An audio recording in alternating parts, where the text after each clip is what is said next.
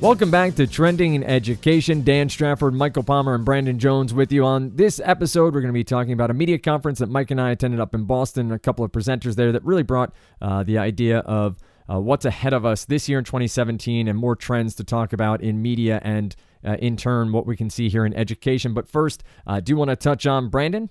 How are you? It's been a couple of weeks since we last spoke. What's new in your world? Yeah, I'm doing great. I am excited to talk about a trip to Boston. I lived in Boston for 10 years. Mm-hmm. Got a lot of Boston love. Sure. So yeah, I'm doing well, and I'm on the edge of my seat, waiting to hear about the trip. I've heard a little. Spoiler alert. Yeah, I've actually already heard. But right. I'm excited about talking about the trip. For sure. Yeah. And you're assuming the persona of like the ingenue. You're our ingenue. I sure am. Yeah. When am I not? I don't know. Yeah. I would say I typically play that role, but sure, I'll take it here. No, Dan, just to clarify, you play more the Babe in the Woods. If we're going to be specific about it, got it. So, Mike, for yourself, you traveled up, traveled back, more work travel, but it was good work travel up here in Boston. A good time though, and a lot of media to take in at that event. Yes. And you were mentioning, I guess, implicit in that was there any bleisure or pleasure? And there was like a little bit in that the event was at the Fairmont Copley Square, mm-hmm. which was right across the street from the Boston Public Library, which I got a little time in. That library is gorgeous. It's nice. Oh, yeah. My God. Like, I'd never been to that part of Boston before. Like, the Copley. It's nice up there. Sure is. Very Tony. Very like... Tony, like Shishi Posh? Yeah. I think there's some Tonys that live down in... Tony in the South. In the South and Southie as well. But yeah, no, Boston, every time I go back, I like it.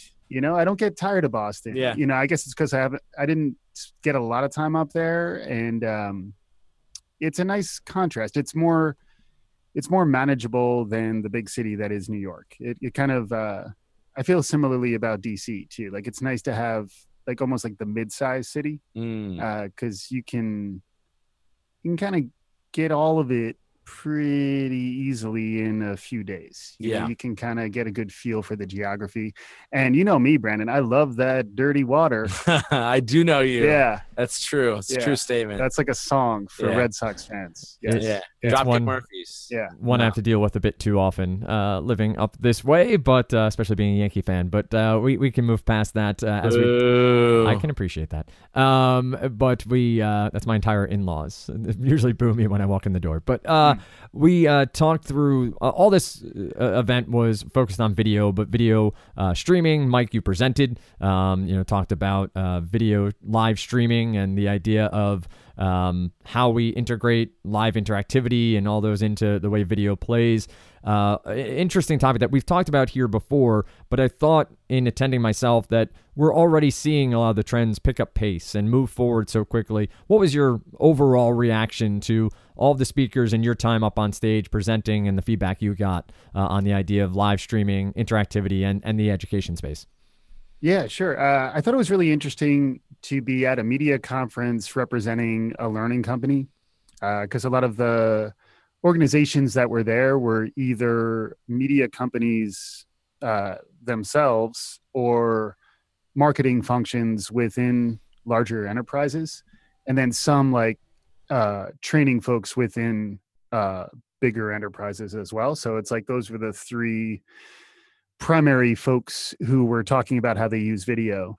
And I did like both the opportunity to present and also the opportunity to present from the perspective of helping as many people learn as possible, and doing that leveraging live.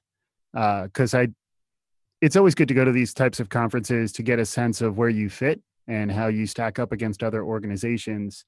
And it was nice, honestly, to see that what we're doing with live is a little bit further ahead in some places.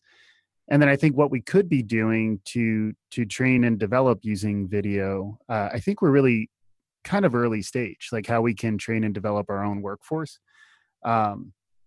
And we all know, like, we have folks who are really hungry to learn, and we, you know, we really have a great culture here at Kaplan. So, like, I'm looking forward to that opportunity. So, so it's a combination of, you know, almost reassuring me that we're on the right track and that we're ahead in the right places, but then also identifying the places where I think there's some quick wins if we could turn some of our capabilities that we're doing great work on outside, turn them inward, which is very much on trend with a lot of the things that that we've been focusing on. Like, it's a world where you need to continue to upskill.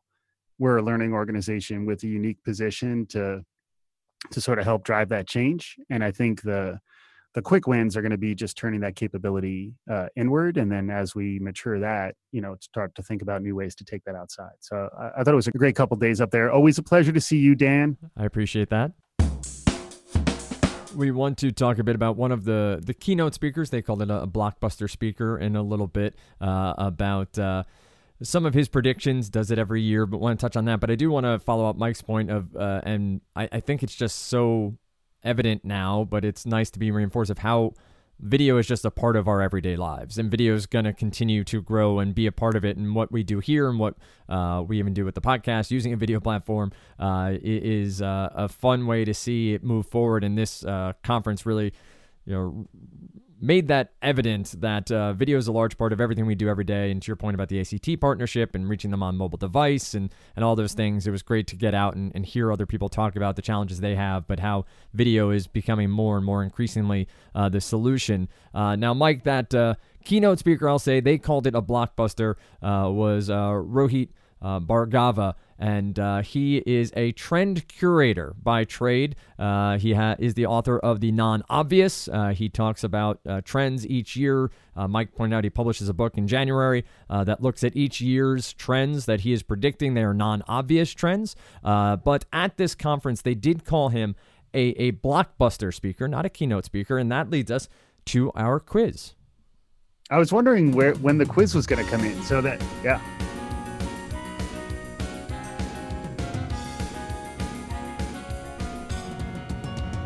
For those of you who don't get to see it, and obviously Brandon, Mike, I was just doing a little Muppet dance to that theme song. I was very happy that it played properly here as we go into quiz time. And being they called him a blockbuster, our quiz is about Blockbuster. It's about Blockbuster Video Store. So I'm going to give you Jeopardy-style clues. I just need to get... You don't need to answer in the form of a question, but I'm going to give you a statement. Then I need an answer from you. Are you gentlemen ready? Yes. Let's do it. In 1985, the first Blockbuster store opened in this Texas city. It's currently the third most populous city in the state. Number three in Texas. So Houston's like one, I think. Right? Definitely one. And Dallas has got a Dallas or San Antonio? San Antonio. San Antonio is two? I think that's, yeah. Do you think Dallas is three? I think Dallas could be three. I think Dallas is smaller than San Antonio and bigger than Austin. And Dallas sounds like the right answer. I like Dallas more than San Antonio. The Big D. Yeah, we're going with the Big D. What is Dallas, Texas? That is correct. Oh, nice. That's good teamwork. It's more fun to get it right when you're not really confident. I agree. Yeah. I agree. All right. Next question or next statement. Blockbuster beat this gaming giant in 1987 court case that helped pave the way for video rentals. I hope Mario and Luigi were happy. Well, it's interesting. So they could have been happy if not the console that had them on it, but some other console was beaten. Interesting. I mean, that's like going. That's too many turns around the crank. Though. Yeah. I'm not that much of a jerk when it comes. Dano is our trivia master. I think that what is Nintendo would be my answer to that. That is a correct answer. Nintendo is the correct answer. Up next in 2005. Blockbuster attempted a hostile takeover of this competitor. The effort failed, which most likely led Billy Joel singing, "Say Goodbye to Blank." Say Goodbye to Hollywood. That would be so. There's another word in the correct answer, though, I think, right? Video? I think that's the one. Yeah. That's a correct answer. Hollywood Video was the correct answer. Nice. And thanks for the Billy Joel reference. Is this like this is a recurring theme? It's a callback because I didn't get to reference him previously when I brought him up. So you didn't start the fire. You just asked a lot of Billy Joel questions. Yeah, that's fair. I couldn't work Back to the Future into this quiz, so I might as well go to one callback. In the year 2002, Blockbuster signed a 20-year partnership with this energy, commodities, and services company based in Houston, Texas. The partnership lasted only a few months. Perhaps that was lucky for Blockbuster, as the partner became known for corporate fraud and the impetus for the Sarbanes-Oxley Act of 2002. Yeah, so but this is real. This is like shout out to all our people from Texas. Yeah, man. All of our ex energy giants are from Texas. Isn't that a song? All my exes live in Texas. Yep. Who is Dan singing that? That was Ladies and Gentlemen. That was, for those of you still listening who didn't just hang up the pod mid-pod, that was Dan. I think that's going to be Enron. Yeah, baby. That is correct, Enron. And Enron, there was Enron Field in Houston for a while, right? And then it became Minute Maid Park, or was that? That's right. Yep. Yeah. Nailing it. You're like on fire. I know my Houston. Keep giving them Texas H-Town. Questions. Go Cougs. A lot of Texas questions. Yeah. This is not a Texas question. It's our last one. I'm out. In 1994, this media conglomerate purchased Blockbuster for $8.4 billion after the video chain's stock tumbled. After a split with CBS Corporation in 2005, it is currently comprised of BET, MTV, and Paramount Pictures. That's Viacom, right? You are correct. Viacom is the answer. I was waiting because Dan was looking for. I couldn't tell if the buzzer was coming. Yeah. It's like I saw you reach for something. A new space. Like the delayed third strike call. Like, exactly. He was selling it. Yeah. This is a good outcome for us. Nailed so it. 5 out of 5. Making the a small joke here. They did not refer to the keynotes as keynote speakers. They referred to them as blockbusters, which got me thinking of the old video chain store, and actually works in there being a video conference as it were. But Mike. The Blockbuster speaker who we do want to touch on, Rohit Bhargava, talks about the non-obvious trends. The non-obvious is what he calls his book. He releases one every year. So he does this work and projects out for the year. A really interesting take on what's coming in the year ahead. You presented to me because I actually didn't get to see this keynote when we were up there. But really maybe a different take on how to project forward and what's coming next in a variety of sectors. Yeah, I thought Rohit was an interesting cat. I got a chance to talk to him a bit afterwards, and I'm hoping we can get him back on the show downstream. So Rohit, if you're listening, we do have a seat available for you here, and we'd love to be able to dig in a little further with Trend Curator. His process is interesting. He really went into depth on the process, and I like that he looks for trends that are non-obvious, and that he also scores himself every year. So in addition to looking at the trends that he's forecasting for the upcoming year, he also has a rubric. It's all about rubrics, as you guys know. So he has a rubric to score how effectively he did forecast the trends that were coming. So I thought that was something that was useful, I think, for us as a growing trend spotting concern. I thought it was useful for us to be inspired by somebody who's really established himself and his brand doing this type of work. And then I also thought many of the trends that he identified were provocative, intriguing, and non-obvious. So I thought it'd be useful for us to think about them and maybe think about them from the lens of learning, because I think the 7 out of the 15 that he highlighted were the ones that he thought were most relevant to video. So that's what he did for that particular keynote or Blockbuster, and I thought we could maybe try to extend on that and see like which ones of these are most relevant to the type of work that we do as an educational company focused on learning. I think that's a great place to start. And there are 15 if you're interested. The book is out there. He is also on LinkedIn and does a lot of writing on LinkedIn if you're interested in following up on his writing. But Mike, to you, which one stands out the most? Like, where do you want to begin the discussion about these non-obvious trends? Well, I mean, I like going through the entirety of the list first, because I've listened back to some of these podcasts, and I think for the listeners, it's probably easier to hear them all first so that you can process what we're going to talk about, and then we can go back and dig in on the ones that we think make the most sense. So the first one he talked about was what he called the loyalty program myth, which is when you become a member at like a Rite Aid or a Duane Reade, are you actually loyal? Probably not. That's why he's calling it a myth. We'll come back to that one. Didn't find that one too intriguing. Fierce femininity. A lot to talk about on the fierce femininity front. I know both you guys have fierce children who are growing, and that's probably something we could talk about. Virtual empathy, which is the idea using VR and other video and new media capabilities to help people empathize with things they may not have empathized with otherwise. So the example they had was Facebook developed a VR simulation where you could understand what it's like to be a cow, so that you can understand. Was that so you included some slideys? Yeah. I was trying to see, was that a dog or that was a cow? I think that was a cow. Oh yeah. Although the nice thing is once you do the cow VR, you kind of have the dog VR. You got the dog, right? Except it's a more lethargic dog. Right. You know. Right. So I think it was a cow. You might. You know, a dog, you probably would run around more than a cow. Because there's the guy on his hands and knees wearing goggles. Yeah. It was very strange. Yeah, he was, I think he might have been ruminating. Yeah. Because that's what cows do. Yeah, there you go. Invisible technology was another one, which is the idea of zero UI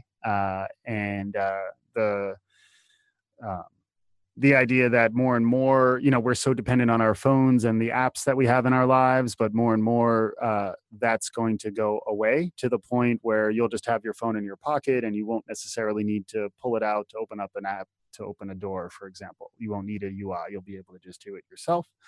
That's where he talked about ultrasonic haptics, which you had me at ultrasonic haptics, Rohit. And then... desperate detox is the idea where we're in a world of overload and constant stimulation. So finding ways to sort of minimize the stimulation and sort of get some respite from it. Branded utility is the idea that good brands are finding new ways to provide their potential customers with genuine value at critical points in their lives, and that they're rewarded with loyalty and more use. And then the one that I really liked was lovable unperfection, which is sort of the idea that if it's too perfect, people almost question its authenticity. And if there's a little bit of an edge, a little bit of an unperfection to it, that's something that many people are seeking in a world where a lot of what we're consuming tends to be more polished and produced. Particularly interesting when you're talking about video, because frequently the aspiration in video is to make it perfect. And I think it also resonated with me when we think about live, like we're live almost by its nature. I'd argue podcasting, although this one is obviously pretty good. This one is perfect. But like those mediums, live streaming, live online, podcasting lend themselves more to authenticity and maybe a little more unperfection that we hope at least is lovable. Is that deliberately unperfect? Is deliberately not imperfect? Like that was intentional? That's like, yes. That's a wink in its own name? Yes. He's a philologist, this guy. So like he's an ex-Ogilvy guy. Mm-hmm. So I think words matter. Yeah. Ogilvy's big advertising. We've said that. Yeah. Advertising agency. So like one of the big and a philologist is someone who Phil loves log words. Yes. Yeah. I went straight to the roots. Yeah, you did. You broke it down. Yeah. I broke it down. But yeah, so he talks specifically about being very thoughtful and careful with your language. And that's very much part of his process. So like if you look at the non-obvious trends, he typically has a very concise set of words that are associated with the trend. So I think when he said lovable unperfection, was perhaps being too cute. Again, Rohit, if you're listening, we'd still love you here. But yeah. he was being a little bit cute. But I think it's also... unperfection as opposed to imperfection. Unperfection is less perfect than imperfection because it's not really a word, right? Right. Yeah, that's the wink. That's the wink in it, I think. Yeah. So you said, were there were 15 of them? There were. So I was reading your notes because this is like a little, quid pro quo.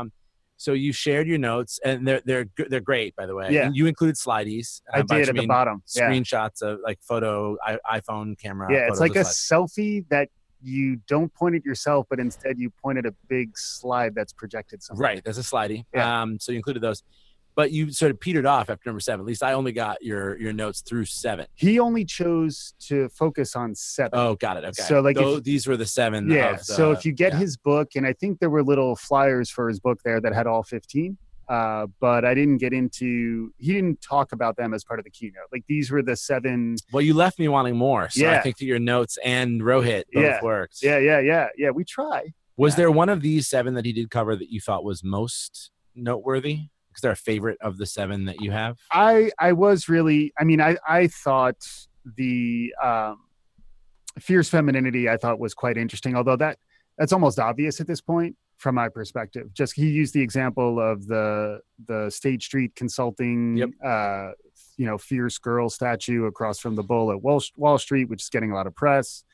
I didn't know that the Iron Man... the new Iron Man is a 15-year-old African-American girl. So I didn't realize Marvel was sort of moving in that direction. Wonder Woman is out this summer. I think there's just, generally speaking, a movement towards fierce femininity. And I thought it was interesting as from like a learning perspective, what does that mean for us? And it's something we've talked about a lot around, Girls Who Code and, trying to extend STEM and STEAM, particularly to those groups who maybe haven't traditionally been thought of as STEM and STEAMers. So I thought that one was quite interesting. I definitely thought the lovable imperfection, the examples he used were Uggs and Crocs, which are Uggs is based on slang from Australia that means... ugly. Correct. Yeah. We're on fire on these ding. Things. Ding. But, Crocs are also based on an animal that lives in Australia called true. The alligators. The alligator. Yeah. And then he also talked about the Hans Brinker Budget Hotel in Amsterdam, which I thought was pretty funny. So they market themselves as the worst budget hotel in the world. And all of their rooms are adorned with like paper signs that show what they might have had if they were a nicer hotel. That's good. And they wind up getting a lot of young budget hotel seekers who are sort of in on the joke. And he did talk a lot about helping the audience get in on the joke and sort of making yourself more accessible by leveraging that lovable imperfection.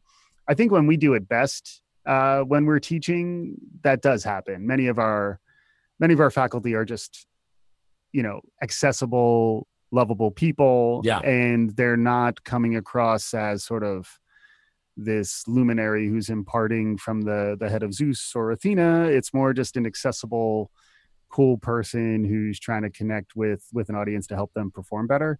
So I both liked the turn of phrase of lovable imperfection, but I actually think it's an interesting counter trend. And that was the one thing when I got a chance to talk to him a bit, it's something we've talked about a bit on this show, is that it's not quite Newtonian, but when a trend emerges, there's frequently some kind of counter trend that emerges to respond. And I think a lot of the non-obvious trends frequently are not the first push, but it's more trying to get in on the counter push so that you're sort of ahead and you're identifying things on the upswing. I did talk to him briefly about the Gartner hype cycle. And I couldn't tell if he wasn't particularly aware or wasn't particularly interested. Yeah, but it was definitely one of the two. Yeah. Either that or the band had started playing. So it was a little harder to hear each other. Right. But I thought that one I thought was quite interesting. And then I did like the desperate detox. That's the one I would have pegged you as liking. You're off the grid, tech rejector. Right. Wanted to go live primordial savannah. Yes. Wanted to commune with your roots. Yeah. Primordial savannah is really nice this time of year. It sure is. Yeah. But they talked about Slow TV which is really interesting. I don't know if you've heard of Slow TV. Slow TV is this thing in Norway where they film things that take a really long time to happen. One of them, they spent 12 hours filming a fireplace. It was kind of like the Yule log. Right. Another one was... We should tell them we already got there. We've been rocking that at Christmas for years. There was another one. I think that one's on a loop, though, because he was talking about how he spent a couple hours watching the fire. And then when someone reached in, about 2 hours in to poke the log with a poker, he was blown away by how amazed and delighted he was by that phenomenon. And then he had to reflect on it, like, I'm amazed by somebody poking a log. Like, what the hell's going on? Yeah, he's an easy target. Yeah. But then the other thing that was huge over there, like they followed a train across the Norwegian countryside. They followed boats just sort of going fjord to fjord. Fjord explorers. Fjord. Yes, exactly. That's right. But it became a phenomenon, and it's one of those things where it's, in a, rapid fire world of media consumption. Not so rapid fire. Yeah. Yeah. It's a slow fire, right? It's a slow fire. And like, it's something, I think frequently there are those unmet needs when something becomes so ubiquitous, everyone's seeing it all the time, that there's almost a desire, not just from so-called Luddites like myself, but I think from just about everybody to kind of get back to something more basic and something more genuine. And I think that was a pretty consistent trend that was talked about, not just in that session, but really throughout. And it is interesting as marketers and video producers get more and more sophisticated, they almost have to unlearn a lot of the techniques that they learned first to become effective marketers. So I thought that was just sort of an interesting trend throughout. How about you, Dan? What did what was resonant with you? The desperate detox stands out to me too, with the idea of getting out of our technology, but also being able to plug back in when you get back. So it's the idea of having that ability to clear your mind, but also reattach and get back into it, maybe be better off for it, having gotten out of it for a little while. Looking at his overall 15, from an education standpoint, I think the preserved past is a really intriguing one that talks about being able to bring things to life. The idea of the example he gave over on his LinkedIn post about it was technology offers new ways for us to preserve history, changing the way that we learn from, experience, and preserve the past. It said holographic projection of a Holocaust survivor brings the past to life, and the idea of how this could really change the way we learn, and the way we interact with media, and the way we go about experiencing things, and he also talks a little bit, it seems, Mike, about tactile reassurance in one of his trends, which I know is something that you're a big fan of, but see if I can find the right name. Precious print was one of them, that the things that are actually printed, things that aren't on your digital screens, things that aren't on your phone, things that you actually get to interact with will become that much more important this year and in the future, which, to your point, half jokingly, but half more seriously here, that the things that can ground us and keep us sort of outside the technology can really help us move forward. And he, on the LinkedIn article, buckets that in the education space as well, which I think is a good point by him. But all of this is really great. And I think, to your point overall, is sort of the other side of the pendulum swing, the other pieces that could happen. And to his credit, I think a lot of these are non-obvious. Agree with your point that fierce femininity might be one that is becoming more obvious to the average viewer of what's going on in business and in culture around the world and here in the United States. Brandon, any stand out to you, or any that from a simple perusal here of the ones that Mike shared that you'd want to learn more about or dive into deeper? I mean, we've talked about most of the ones that I find interesting. Plus one to fierce femininity. I think that is, that's already a trend that maybe is less non-obvious, but I think it may not be obvious how much more of a trend that's going to be. Yep. And I'm obviously, as a proud dad and just a person of the world, very happy about that. More than half our population should be even fiercer. I like invisible technology. I think that's a real thing. I think that invisible technology may obviate some desperate detox if we have fewer screens and it's sort of less evident that, you know, now I'm going to engage with technology for something, that may mean that we can get some of our lives back. Are you saying that robots will not be noticeable as robots? Or? They're going to be invisible robots. Okay, invisible robots. Yeah. I like that. Well, if you're going to design a robot, you should give it invisibility as one of its abilities. Sure. Yeah. Yeah. Yeah. So I think, this is a good list. And I'm as someone who participates in a weekly podcast about trends in education, I like thinking about trends in sort of technology design, the human UX, human experience, HX. Yeah. And ones that maybe not so evident. So I think this is good. I'm glad you guys went and excited to have partook in the reading of the notes, stream of consciousness, live stream of consciousness. Yeah. Yeah. Should we go with that? Sure. So it was good. So thanks. Yeah, no problem. Mike, with this context, to close here, with the context of what Rohit did and his Blockbuster keynote at the end, did it frame the conference at all differently for you, or did it help tie together any of the things you experienced in other sessions or vendors you met or other conference goers that you got to talk to? Did it help tie things together, or was it simply, was it just a good keynote that you wanted to research a little bit further?